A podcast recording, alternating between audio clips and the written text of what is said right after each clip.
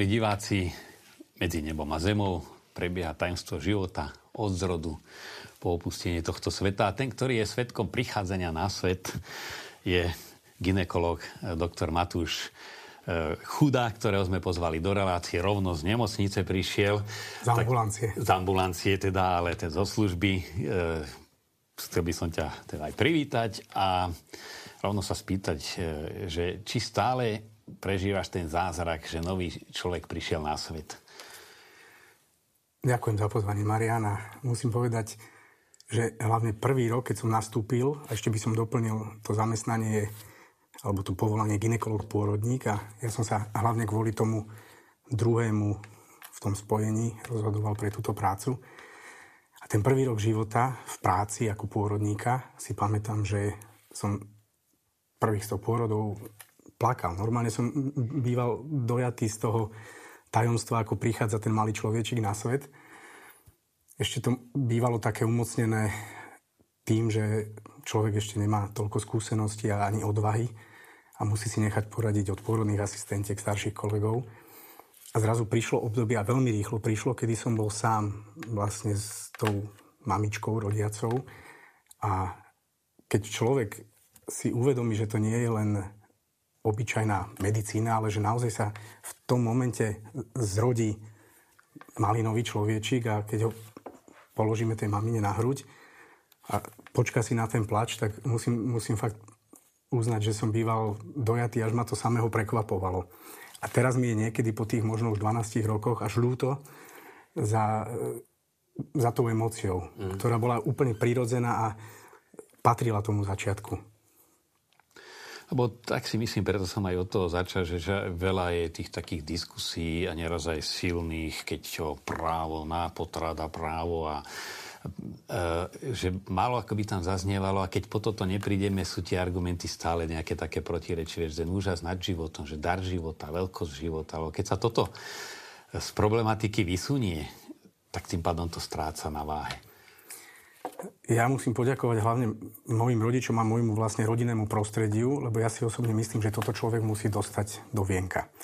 A sú naozaj požehnaní ľudia, ktorí k tomu prídu životom a skúsenosťami, niekto možno štúdiom.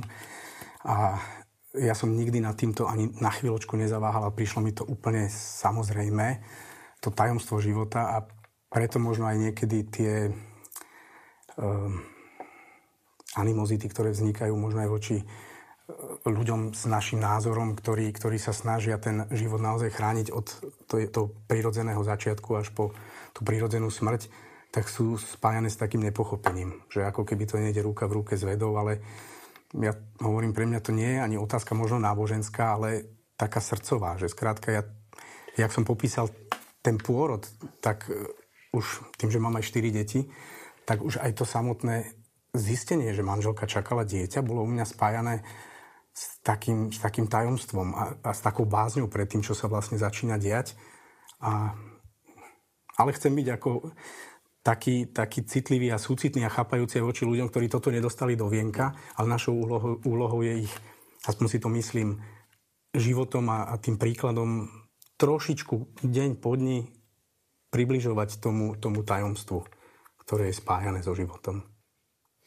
No ja som si dlho myslel, že taká usporiadaná rodina a však v každej sú aj napätia, aj krik, ale čo si tak, keď som bol na základnej škole, alebo teda ešte aj pred školou dieťa, na to, tak novú ulicu vytvorili, čiže sme boli, všetky domy boli viac menej v tom istom čase stavané, mladé rodiny, rovesníci. Ja som myslel, že to je to najsamozrejmejšie. A až keď som potom sa tak porozliadol po svete, že to nie je taká samozrejmosť, že máš rodičov, súrodencov, kamarátov, že je to všetko v jednej atmosfére, spolu ministrujeme, spolu sa naháňame, spolu aj niečo vyvedieme a spolu aj na spoveď ideme.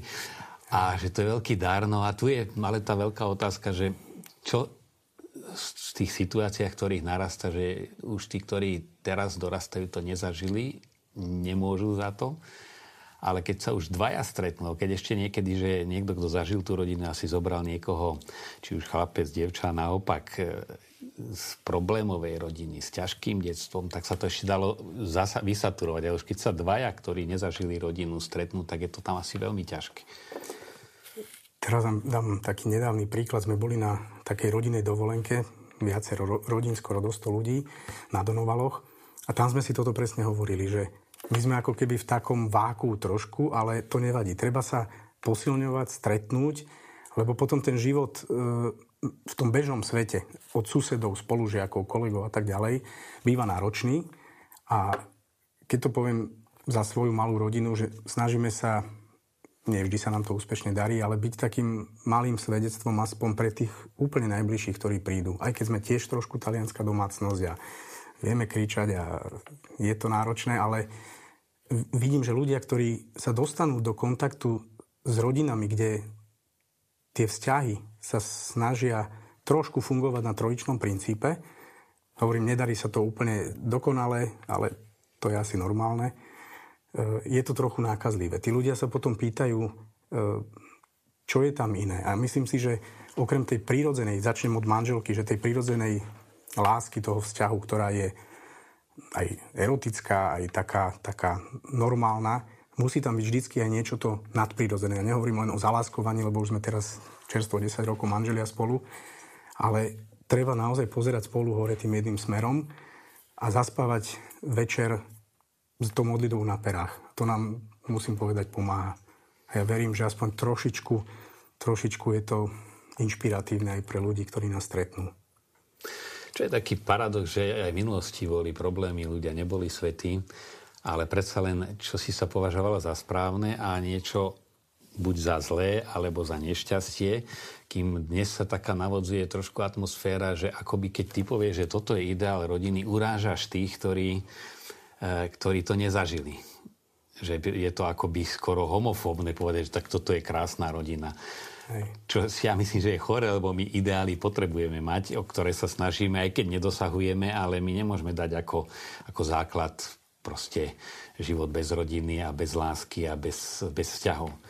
Hej, úplne súhlasím s tebou, len uh, niekedy, a bola to aj moja skúsenosť v živote, že slova voči ľuďom, ktorí majú úplne ako keby o 180 stupňov otočené názory na veci, ktoré napríklad nám prídu samozrejme. E, slova nestačia naopak ešte ako, je, ako keby to bolo prilievanie oleja do ohňa. Ja musím povedať, že ja sa aj preto cítim komfortnejšie v tej pozícii toho pôrodníka, lebo tam mi prídu tie, tie názorové veci, o ktorých si hovoril teraz tej spoločnosti od e, rôznych spolužití, e, cez umelé oplodnenie a tak ďalej. Akože je to súčasťou našej doby. Ale byť pri tom pôrode toho človečíka v tej chvíli, keď ja som naplno a musím byť naplno zaujatý tou situáciou, ktorá sa tam deje, pretože má to svoje rizika a tak ďalej, aj teda tie radosti, o ktorých sme hovorili, e, ja vtedy neanalizujem, že koho mám presne pred sebou. Ono niekedy príde sanitkou, niekedy rovno z ulice pacientka, ktorá rodí a môže byť, aká chce byť, akákoľvek, ale mojou úlohou je vtedy tam byť pre ňu v službe, ako nápomocný lekár, aby zvládla tento náročný okamih v jej živote. A chcem zostať v tej polohe takého možno objímajúceho lekára aj ginekologa, ktorý nechcem teraz primárne súdiť e, ľudí, aké majú pohnútky, lebo veľakrát, a to už by sme zašli do psychológie, keď začneme analyzovať, prečo ľudia konajú a hovoria tak a tak, tak naozaj by sme došli na korienok tej veci. A možno ich je málo, ale sú stále ľudia, ktorí sa aj pod vplyvom svedectiev a možno neodsudzovania nakoniec, nevieme kedy, ale vedia, vedia obrátiť a, a začať uvažovať o týchto veciach inak. Tak to je celkové, že keď sa konfrontujú názory, tak to sa konfrontuje tvrdo, ale keď sa rozprávajú ľudia, je to iné. Ja som to zažil teda ešte z pozície hovorcu kedysi, keď som chodil do veľmi polemických e, relácií v médiách a kde naozaj tie argumenty boli veľmi protirečivé a kde, keď som chcel zastať svoje, musel som jasne povedať e, postoj k faktu ale potom, keď skončilo, skončila relácia, sme si sadli, som zistil, že sme si blízki všetci navzájom. Málo kedy tam bol nejaký vyhranený človek, ktorý by, ja neviem, nahnevaný je, odišiel preč. Sa v takej pohode, že nakoniec sme ukázali, veď aj my, aj, no a pri človeku konkrétnom sa to zblíženie dá nachádzať. Hej. Nechcem, aby vyznelo, že som nejaký ambivalentný ginekolog, ktorý teraz nevie, že kde je vpravo, čo je plus a čo je mínus. E, my na toto máme výhradu vo svedomí, ktorú som si vždy uplatňoval, aj si uplatňujem a e, som za to vďačný pod vplyvom rôznych e, teda aj tlakov, že nikdy som nezaváhal, že som nikdy nemal nejak potrebu v sebe riešiť, mám to správne nastavené v sebe, nemám to správne nastavené. Veľmi mi tom pomáha v prvom rade manželka, ktorá mi každodenne fakt nastavuje tiež e, to zrkadlo. A to je to, čo som hovoril, že sa snažíme stavať ten náš vzťah aj tú rodinu na Bohu. Tá rodina, z ktorej pochádzam a spoločenstvo ľudí, s ktorými som v kontakte. A ešte, ešte si aj myslím, že to tak nejak, preto mi to ide tak nejak s ľahkosťou, aspoň aj keď si chcem obhájiť tú tému a nemám s tým žiadny problém a čím som starší, tým menej. Hej. Že keď treba povedať, poviem, keď sa opýtajú, odpoviem, keď treba napísať, napíšem. Ale naučil som sa, že netreba s tým začínať a netreba byť konfrontačný, pretože moja úloha je naozaj byť, e, byť otvorený v pomoci pre pacientov a myslím si, že to tak zatiaľ sa javí, že aj tie pacientky, ono sa to tak nejak šíri, že potom prídu, tí ľudia pochopia, s kým majú dočinenia. Mám taký jeden príklad, teraz som začal robiť na poliklinike na Bezručovej a ten projekt mňa tak oslovil, že je oproti modrému kostolíku veľakrát aj, aj dneska, keď som ambuloval, o 12. som sa zastavil na aniel pána, sa tak človek iba strelnou modlitbou spojí s pánom Máriou s, a, a mi to pomáha veľmi. Prišla nedávno pacientka, mala 18 rokov, ja som sa tak e, až zháčil, už možno tam bol nejaký predsudok u mňa. Hovorím si, fú, toto bude, lebo sestrička mi hovorí, že tehotenstvo. Hovorím, toto bude náročné, to možno budeme mať na dlhšiu debatu, že čo ďalej. Aj sa to tak chvíľu javilo a potom som pocítil takú, takú spolupatričnosť aj so sestričkou, aj sme boli ako keby na jednej vlne aj s tou pacientkou a keď som sa spýtal, aké má doma pomery, tak povedala, že pán doktor, ja vôbec neviem, ja som teraz skončila školu, nemám prácu, neviem, čo bude ďalej. E, partner je vlastne o rok starší a e, ale mama to dieťa veľmi chce. Hovorím, viete čo, a toto je strašne dôležité. Hovorím, my sa uvidíme o dva týždne. Ako keby niekto má tendenciu e, nám podsúvať tú plejadu tej slobodnej voľby, že e, ako keby som ja nedal na výber, že prídite znova a pokračujeme v tehotenstve. Ale keď človek trošku vníma tú ženu celistvo, aj s jej dušou, aj s jej psychikou, ja som si istý, že sa o týždeň uvidíme a e, aj vplyvom tej príjmajúcej rodiny ona sa rozhodne správne. A toto sú také drobné radosti, ktorý, ktoré mi pomáhajú v tej práci, aj keď ma niekedy tak stisne a bojím sa, že ako... A mal som aj zlé skúsenosti, že som bol atakovaný, treba podpísať, hovorím, ale u mňa s tým neprejdete. Um, a samozrejme medzi kolegami niekedy býva ten názor, prečo si nešiel robiť oftalmologa, prečo e, nerobíš čokoľvek iné, chemika, matematika, tak odpovedám, pretože mne srdce kázalo ísť robiť túto prácu. Mamu som mal zubárku, ale nelákala ma zubarina. Hej. Rozhodol som sa pre toto. No tam je problém aj tej slobody, že lebo základný, základný predpoklad slobody je vidieť, aké budú dôsledky. Lebo ja keď mám dve, dve voľby a neviem ani jedna, kam vedie, tak sa nerozhodujem slobodne. To je typovanie, že skúsme. Ale práve čím mám viac informácií o jednom riešení aj o druhom, tým je moje slobod- rozhodnutie aj jednak aj zodpovednejšie, ale slobodnejšie. Lebo skutočná sloboda znamená prijať aj dôsledky. A tu niekedy je to tak označované, že porozprávať aj o, tej, aj o tých dôsledkoch aj interrupcia, aj to má svoje dôsledky. Aj tak je vlastne napomáhanie slobody, to nie je, že obmedzovanie slobody. A tu asi je tak v tej praxi také nedorozumenie, že niektorí to berú, že útočíte na slobodu, lebo ponúkate možnosť, e, čo si protirečí. Tak možnosť je sloboda. Ono to asi ide s vekom, že tá hodnota toho života e, nám prichádza s tým starnutím, alebo teda so skúsenosťami lepšie slovo. Pamätám si na jednu pacientku, som robil v Ružinovskej pôrodnici, teda na ambulancii. A prišla, bola taká skormutená a potom sa mi priznala, že vlastne staršia dcera má nádor na mozgu a vlastne zomiera. Mala ešte syna a tretie dieťatko, keď čakala, tak vlastne sa rozhodovala pre interrupciu a nejaká dobrá kamarátka jej povedala, vieš čo, že nechaj si to, ja ti pomôžem, zvládneme to. S tým posledným tretím dieťatkom prišla ku mne do, do ambulancie a v týždni, kedy nakoniec porodila cerku, tak tá najstaršia aj vlastne zomrela. Aj som tú dceru videl, lebo prišla na jednu poradňu, nemala ju kde nechať a prišla s ňou na vozíčku v straš, strašne žalostnom stave, ale tedy som pochopil, že tá citlivosť na ten dar života, a to je niekedy aj moja odpoveď pre ženy, keď sa ma pýtajú, že či nie je lepšie spraviť sterilizáciu, viete, už máme, neviem, tri cisárske rezy, je to bezpečnejšie a tak. Hovorím, keď sa to vloží do Božích rúk a e, tie definitívne riešenia nie sú nikdy dobré. Lebo tento príklad niekedy použijem. Vy nikdy neviete, či tá Božia režia nebude taká, že vlastne e, toto tretie dieťatko, ktoré sa tej pacientke narodilo, bolo tou najadekvátnejšou terapiou vlastne na ten smútok, ktorý nastal a vlastne Pán Boh je dal jedno za jedno. Hej. A viete, keby, keby sa udiala e, definitívna voľba ešte predtým, už či je to jedno alebo druhé, možno tá žena doteraz sa trápi v ťažkostiach a Pán Boh má s nami iné úmysly.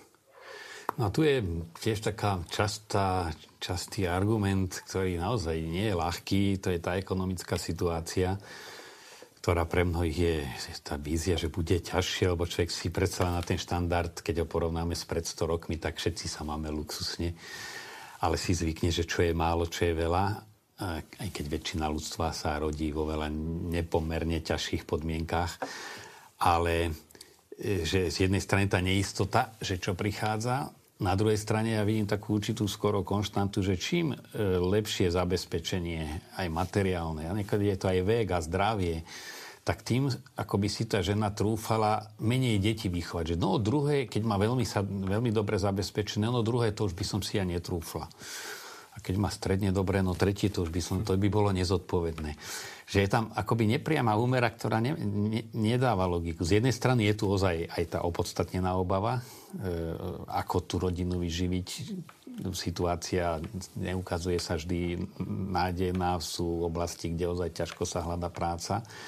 Na druhej strane e, a na druhej strane, kde je možnosť, tak je akoby táto obava, a ešte to som sa chcel spýtať, tá skúsenosť, lebo zaznieva, že e, akoby sa tie prichádzajúce generácie devčat, žien báli mať deti, že taká ten strach pred tým rozhodnutím sa mať za niekoho zodpovednosť. Asi to tu trošku je a nastáva vo, väčšom, vo väčšej miere. Um, je to asi trošku aj daň za tú civilizovanejšiu spoločnosť a to lepšie Slovensko, v ktorom si teraz žijeme. Ja sa len vrátim k takej svojej skúsenosti. Keď som skončil školu v 2008, tak po roku zamestnania na detskej urológii a chirurgii som išiel cez profesora Krčmeryho a jeho Vysokú školu Sv. Alžbety do Ugandy a do Južného Sudánu. A tam za toho pol roka som sa prakticky tak bytosne rozhodol, pretože chcem pomáhať ženám pri privádzaní detí na svet, lebo to bol tam ten primárny problém. A tam bolo úplne bežné, že žena mala priemer, asi nebol 10 detí, ale 10 detí tam bolo úplne normálne číslo. Tam bola relatívne vysoká miera aj spontánnych potratov, hlavne kvôli brucelóze, ktorú u nás nemáme, ale e, tam s takou ľahkosťou vychovávali tie ženy tie deti. To boli veľakrát negramotní. Z 20 tisícového mestečka asi 300 vedelo ich teda miestnym jazykom vedeli, ale takou lámanou angličtinou, ktorou sa vedeli dorozumieť a písať, čítať. A takú som mal aj sestričku, ktorá mi pomáhala. Za ten celý čas, čo som tam bol dva mesiace v Južnom Sudáne, tak nebola inak. Mala iba sukňu oblečenú hore nič a svojho malého Benjamina na rukách.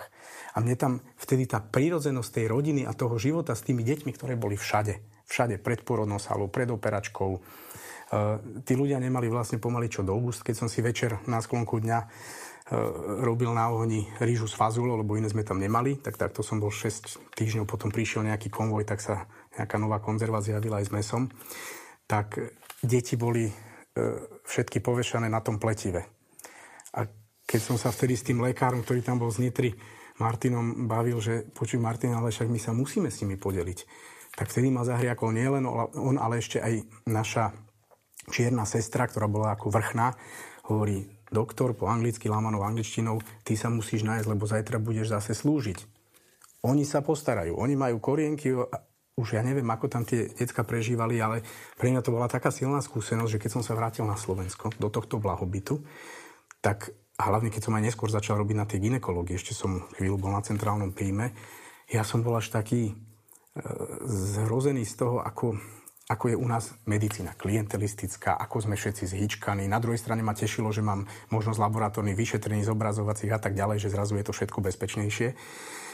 Ale tá prírodzenosť tej rodiny a toho, toho kolobehu života, prichádzania, odchádzania, tam bola taká nejaká samozrejma. Ono sa fakt niektoré veci komplikujú. Čím sme šikovnejší, múdrejší, rozvinutejší, ale odpoveď na to, že prečo dnešné rodiny majú možno... Neviem, či to je nedostatok odvahy, lebo nemôže to byť len v peniazoch. Lebo ja mám 4 decka, nezdá sa mi, iste máme sa dobre. Ja si to uvedomujem, že patríme k horným 10 tisíc, ale e, naozaj musím potvrdiť, že tie deti nepýtajú toľko peňazí a ne, neznamená to, že ich musíme dávať na všetky krúžky, stále meniť za lepšie auta a tak. Um, a keď funguje spolupatričnosť v širšej rodine, v spoločenstvách a keby lepšie fungovali aj susedské vzťahy, si myslím, že sa tie veci dajú zvládať a dieťa nie je ten hlavný ekonomický problém. No ja myslím, že sa tu stráca toto kritérium, že či tie deti sú šťastné. No, to by malo byť, že mať šťastné deti. Nie ani jedno, ani štyri teda ako kritérium. A ešte dať, že keď bude mať jedno, bude veľmi šťastné a keď tri, tak to budeme deliť tromi to šťastie, lebo nebudeme mu môcť toľko zabezpečiť toľko šťastia. A že keby sa toto bralo, lebo tiež som to minimálne, ale potom tiež v treťom svete som trošku sa motal a to som videl, že tie deti to je plné radosti, to proste, aj keď v podmienkach veľmi biedných a potom, keď som prišiel na Slovensko a najväčšie taký e, morbidné bolo tak ísť cez, cez mesto a mestskou dopravou, keď idú deti do školy také živé mŕtvoly. To, oproti tomu, keď to človek porovnal, že to boli ako struny, to skákalo, to sa smialo, to sa naháňali a tak som si povedal, tak keď je kritérium šťastie a malo by byť to šťastné deti, e, tak nie je tam tá úmera, že čím menej e, detí, tým viac šťastia. Ja sa, e, akože, nechcem tiež súdiť samozrejme rozhodnutia rodičov, či ísť do väčšej rodiny a veľmi veľkej rodiny, ale snažím sa, keď mám pacientku, ktorá vidím, že je v rozhodovaní, či prijať ďalšie dieťa, či snažím sa byť citlivý, e, vycítiť to z tej pacientky alebo aj z toho páru, keď sú spolu, ale vždy sa ich snažím pozbudiť, že ten najlepší dar, ktorý môžu dať svojmu už narodenému dieťaťu, nie je na narodeniny, podvianočný stromček, čím viac a lepších vecí, ale ten súrodenec, že to je vec, ktorá, teda vec, to je, to je dar, ktorý, keď sa pre neho rozhodnú, je pre toho už ich narodeného potomka to najviac, čo môžu vlastne tu nechať, mu priniesť. Aj keď ich raz nebude, hovorím, ten, tá spolupatričnosť, a zažil som to aj ja so svojimi súrodencami, mám 4 staršie sestry, teda jedna je dvojička, a, to, a keď nám teraz nedávno, pred dvoma rokmi, už sú to vyše dva roky, zomierala mama a boli sme všetci okolo nej, chvala Bohu, to bola taká poženaná chvíľa a zomrela doma, tak vtedy som tiež pocitil tú silu toho súrodenectva. V takej situácii vás nikto nepochopí lepšie, nikto ťa nepochopí tak, ako ten súrodenec, Samozrejme. ktorému sa v tej chvíli vlastne deje to isté. to isté. A je to možno niekedy také silné, možno morbidné by niekto povedal, ale s touto optikou aj pri rozhodovaní sa preto dieťatko, to, vidím v tom kus také nezišnosti aj tých rodičov, že možno nám bude ťažšie. Tej matke nie je to jednoduché znova prijať 9 mesiacov strastí fyzických, psychických a tak ďalej. Samotný pôrod, výchova. E, ja mám teraz decka od 9 po ešte 2 roky má najmenší a musím povedať, že sú to náročné chvíle, veľakrát. Ale keď sa na to pozriem, snažím sa na to veľakrát pozerať nie terajšími očami, ale očami možno 50-ročného, 60-ročného otca a vtedy si hovorím, ako dobre, že ich je viacej, že si budú raz môcť vedieť pomôcť. Aj vo chvíľach, keď my budeme s Ivkou odchádzať, budú na to viacerí. No ja som to predchádzajúcou úvahou chcel aj skôr to povedať, že keď si niekto myslí, že tým jedným bude mať len e, bezproblémový život, že to nie je pravidlo, že niekedy s jedným dieťaťom je viac problémov, že ne, nedá sa uniknúť celkom pred problémami života. Výchova je určite ťažšia s jedným. Takže skôr na toto zamerať. A vždy to hovorím aj v kázniach, keď na túto tému prídeme, že, a treba to aj tu povedať, lebo je to riziko, že a, tak tí majú len jedno dieťa, ako keby to boli väčší egoisti a báli sa, alebo menej spoliehali na Pána Boha, že sú takí, ktorí by chceli a nemôžu. Lebo niekedy my hodnotíme tak vonkajškovo a je to trochu medzi veriacimi v istých kruhoch také riziko, že podľa počtu detí rátať, ako sú oni veriaci a ako vedia všetko odozdať do Božích rúk, ale neraz je to, a keď to človek pozná tak z hĺbky znútra, že by aj chceli, nemôžu a možno to, za to jedno sú veľmi vďační.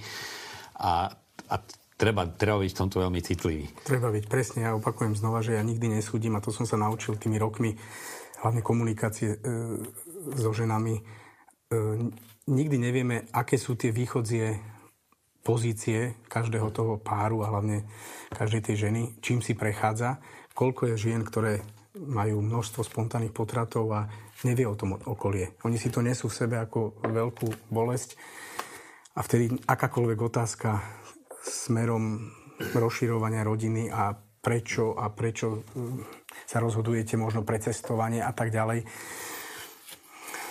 Je, je, je to zložité. Ja len v takýchto chvíľach mi ostáva len ako ďakovať Bohu za svoj život, že viem, že je to eh, možno v očiach niektorých na, nechcem povedať závisť, ale, ale keď, sa, keď sa máme dobre, treba fakt ísť do šírky a snažiť sa deliť s ľuďmi o tú radosť a možno aj tie materiálne dobrá. Takú, čo som chcel sa aj otvoriť trošku tému, je zase sú určité fakty tie vonkajšie a to je demografická krivka, ktorá e, nie je samozrejme e, hlavný cieľ mať deti, aby zabezpečili ekonomický chod spoločnosti, ale na druhej strane tá civilizácia, keď chce mať perspektívu, je potrebné, aby mala deti. A e, tá matematika demografická nepustí, že tá civilizácia sa vytráca. Ako, ako tu tento fakt vnímaš z tvojho pohľadu pôrodníka? Ja za seba som urobil, čo sme mohli s manželkou. A je to asi viac otázka politická, ale um, myslím si, že teraz máme situáciu demografickú, ktorá je plus minus uh, zastabilizovaná. Možno v období korona infekcie boli také tak niektorí sa tak usmievali, že teraz e, nás nepúšťajú von, bude vyššia pôrodnosť, neplatilo to. Drží sa to plus minus rovnako. Ale čo mňa tiež viac trápi, už sme sa o tom bavili, že ani tá rastúca úroveň a tá ekonomická prosperita nejako nepomáha.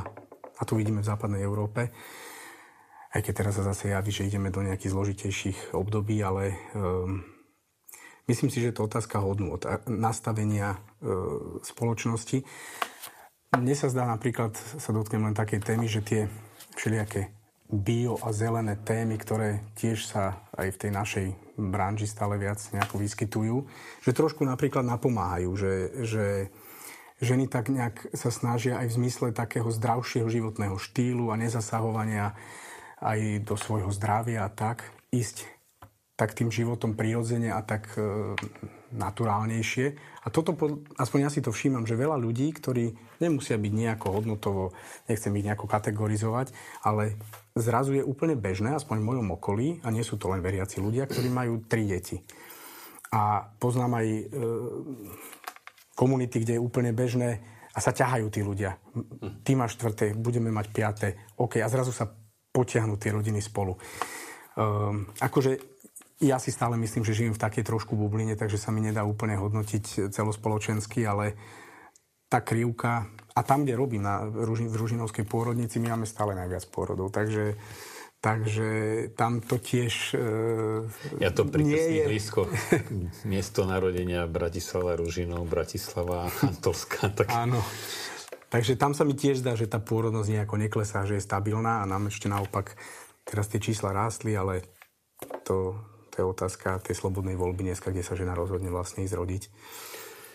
A ako zvládaš, keď teda by som chcel byť osobný problém deti a mobil? A internet a už nehovorím To je televízor. náročná téma. Cez leto sme sa so, žen- so ženou rozhodli im neúplne sa to darilo samozrejme, ale dať im tzv.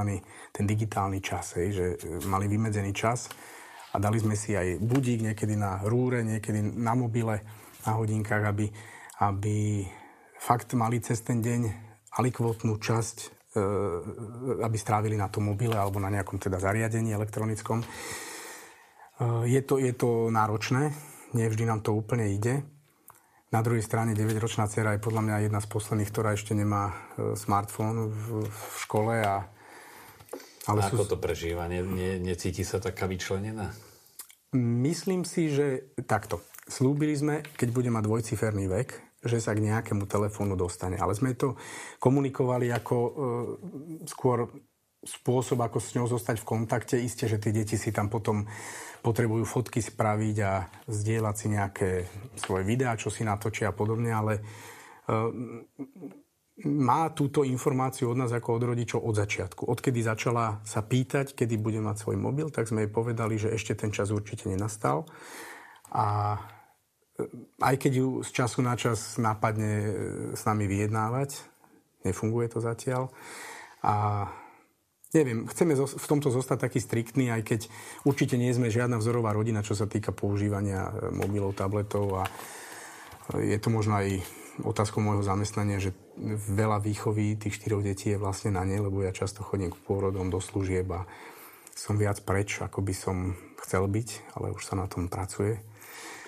A je to, je to náročná téma, nemáme na ňu úplnú odpoveď, ale e, je to jeden z naj, by som povedal, dôležitejších bojov v rámci výchovy, ktorý sa nepodarí úplne vyhrať, ale v tých drobných mal, čiastkových bojoch treba úspieť. No, ja tiež na to narážam z každej stránky, že tu sa, tu sa podstatná, podstatné veci sa rozhodujú práve vo vzťahu k mobilu, žiaľ. A čo je najhoršie, že keď e, vznikne závislosť, ja neviem, drogová, alkohol, tak tam už v istom bode je jediné riešenie úplne uťať. Uh-huh. Kým s, s mobilom sa nedá, tak sme nastavení, že ho potrebujeme. Ano. Piť sa, ne, ne, sa dá nepiť, ale sa fungovať úplne bez toho a, a už keď vznikne závislosť a fungovať s tým vedie do slepej uličky a je to, je to obrovská, obrovská výzva. Asi tejto doby je najväčšia aj pre pastoráciu, aj pre... Aj pre nás samotných dospelákov. Ja musím tiež priznať, že napriek tomu, že môj telefón je primárne pracovná záležitosť, ja stále odpisujem na SMS-ky, telefóny musím byť celú noc zapnutý, keď ma zavolajú pôrodu. A e, trošku je to potom aj dvojsečné a je to také rizikové, že aj v noci. Človek nemôže niekedy spať a mám potrebu čítať posledné správy. Hmm. Pričom vyčkam do rána. Ale je to už zlozvyk, je to návyk.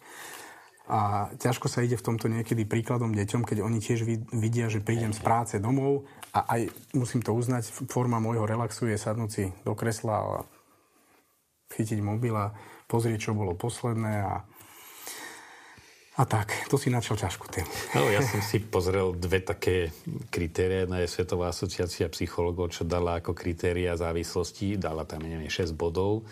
A keď sa ti v priebehu roka 4 z tohto objavujú, už si závislí. Samozrejme, ako pri inej závislosti je slabá, väčšia, už totálna závislosť, aj tu je tá škála, nemôžeme to dávať do jedného vreca, ale si hovorím, tak do, do týchto kritérií sa už veľmi veľa ľudí zmestí. Je to tak, a žiaľ aj deti. No. no. To, toto nie je úplne moja oblasť. Ako... No ale ako rodiča sa nemyslím tým. Chápem, chápem. No. je to zásluha, ak, ak sa to viac darí, tak je to zásluha manželky, Ivky, ktorá je s tými deťmi viacej a dal si mi teraz taký podnet, aby sme to zobrali ešte vážnejšie a ešte serióznejšie ako, ako doteraz? No ja to vidím tým, že sa trošku aj médiá veduje, že môžeme sa rozkrajať aj rodičia výchovne, aj krúžky dať, aj, ja neviem, po každej stránke náboženskej, keď tu vznikne naviazanosť a začne to človeka, začne to rozkladať vnútorne, prestane chutiť žiť dieťaťu, chutiť sa hýbať, hrať, tak je to vlastne potom ostatné Tak, tu, tu ma napadá zase uzavrieť ten kruh s tými deťmi. Už len s jedným súrodencom. Keď je dieťa samo, tak ten mobil je naozaj že dennodenná a e, non-stop pomôcka na zábavu. A nám funguje to, že keď im zoberieme tie, ten telefón alebo ten tablet, tak oni sa zrazu začnú spolu hrať. Alebo mám nedaleko dvojičku s, so svojimi štyrmi deťmi, tak ich spojíme, zavoláme, mohli by sa prísť pohrať vaši k nám, naši k vám. Zase tie vzťahy v tých rodinách, v tej, v tej úzkej alebo aj tej širšej, alebo e, tam, kde bývame, výjsť von z tých domov. Že zobrať tie telefóny a poslať tie deti, nech sa, nech sa idú Už dať tú krajšiu alternatívu, lebo tak, dieťa vycíti. Ne, presne tak, nejde to len tak, že berie mobil a čo je alternatíva? Zapni si televízor. Treba ich pustiť von a dať im hru zážitky z prvej ruky. Tak, tak.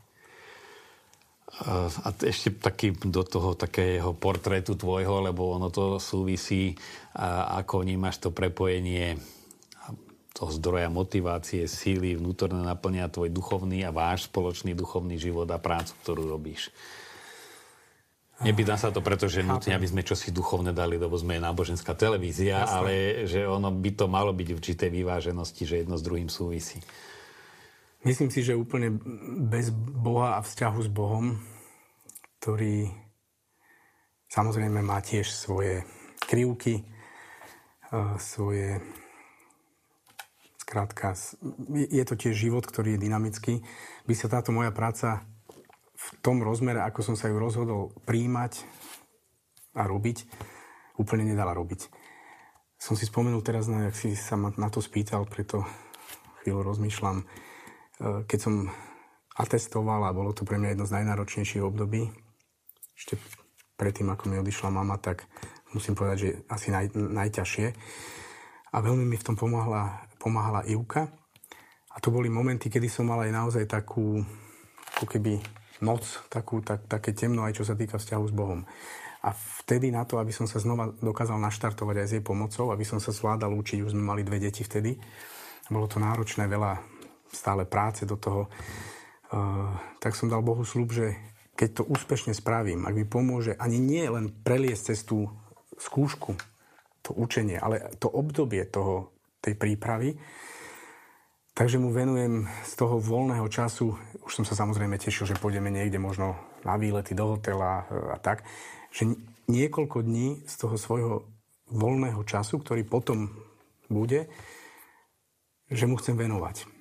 No a Ivka mi to potom pripomenula, tak síce už vtedy z nevôľou, lebo už to vlastne nebolo také Hej. akútne, ale chvála Bohu, ona, ani som nevedel, nás prihlásila na kurz Otcovho srdca, čo bolo v Rodinkove. Uh, nevedel som o tom nič a v deň odchodu, kedy sme mali ísť, uh, som po kolegovi vlastne zdedil pacientku, on musel odísť, som sa o ňu mal postarať pri pôrode. Uh, Takže nás to zdržalo. Ja si hovorím už vtedy, toto je také pokušenie, mali sme odchádzať. Ale čo sa nestalo, dieťa sa zdravé narodilo, volal sa Matiáš a matka, to bolo ich prvé dieťa, vlastne pekný pôrod, dieťa podľa Apgarovej skore, ktoré, čo je hodnotenie dieťaťa po pôrode, malo 10-10. Dali sme ho na prsia, všetko bolo v pohode. A asi 20-25 minút potom zrazu, ja som sa venoval samozrejme svojej ginekologickej práci ešte, Čakali sme na placentu nejaké šitie a zrazu prišla pôrodná asistentka skon- skontrolovať e, maternicu a zistila, že dieťa nedýcha. Mm. A matka si ho vlastne ako keby, čo sa občas stane, pridusila na prsiach. Oni si robili fotky, nevedeli. Mm-hmm. Stala sa taká vec, ktorú ja som ani, ani, ani, ani ma vlastne nenapadlo, ani raz som sa z tých možno 3000 pôrodov, ktoré možno uh, mi prešli rukami, ja som zrazu zbledol samozrejme mi ne, nenaskočil vtedy pocit nejakej viny, ale bol som ten človek, ktorý tam s nimi bol. Hej, boli sme tam vlastne štyria. Otec, matka, dieťa a ja. Zavolali sme okamžite pediatra, podarilo sa dieťa zresuscitovať. Samozrejme, malo to svoje, svoje e, komplikácie, muselo byť prevezené a tak skrátim to. Dieťa sa má dobre, nič mu nie je. Ja som prešiel na... E, nakoniec sme večer vyrážali na tú duchovnú obnovu. Ja som tam 4-5 dní preplakal. Ja som mňa to tak dostalo, že som ja bol ten človek, ktorý... A vnímal som to ako také... Sú, sú dve možnosti. Buď ako pokúšanie, ísť, neísť a mal som fakt v jednej chvíli pocit e, takej absolútnej beznádeje z tej svojej práce, jak sa toto mohlo stať, hej, taká, taká nepatrná a, a povieme si, že kto vlastne za to mohol. Uh, nakoniec sme vyrazili zase. Ivka povedala, poď, ideme, ideme. Taký to bol požehnaný čas a musím povedať, že vtedy som si spomenul na to svoje slovo Pánu Bohu, že uh, ak raz spravíš tú atestáciu, tak mi dáš svoj čas a bude to čas, ktorý bude naplno prežitý v jeho prítomnosti a to sa stalo. A myslím si, že sa to stalo aj práve vďaka tejto skúsenosti, ktorú som počas celých tých 5 dní so sebou bytosne niesol a čakal som na každú správu od pediatrov a od pôrodnej asistentky, ktorá sa potom viac nakontaktovala na tých rodičov, ako sa má malý Matiaš a má sa dobre, absolútne nič mu nie je. Takže sú tam takéto situácie medzi nebom a zemou, ktoré má, stanú sa raz za čas, hej. E, sú aj s ťažkým koncom, chvála Bohu, e, je to viac radostná medicína. Ale ja to hovorím za seba ako svedectvo, že pre mňa bez Boha táto práca by bola nerealizovateľná. Tak to je krásna bodka. Vidí, že to už šlo rýchlejšie, než by sa zdalo. Ďakujem, že si takéto slova pozbudenia. Myslím, že sme neboli tak lacno nadšení, lebo život nie je jednoduchý, ale zase, že aj tým, ktorí nás e, sledujú, že to dodá predsa len určité podnety, dôveru, alebo aj možno e, určité nasmerovanie, na koho sa obráti, kde najdú pomoc, kde najdú oporu, keby mali ťažkosti. Takže ti aj si ešte mnoho tým deťom pomohol na svet a mnohým matkám, aby aj, aj ty si mal z toho radosť a oni tiež. Ďakujem, Marian.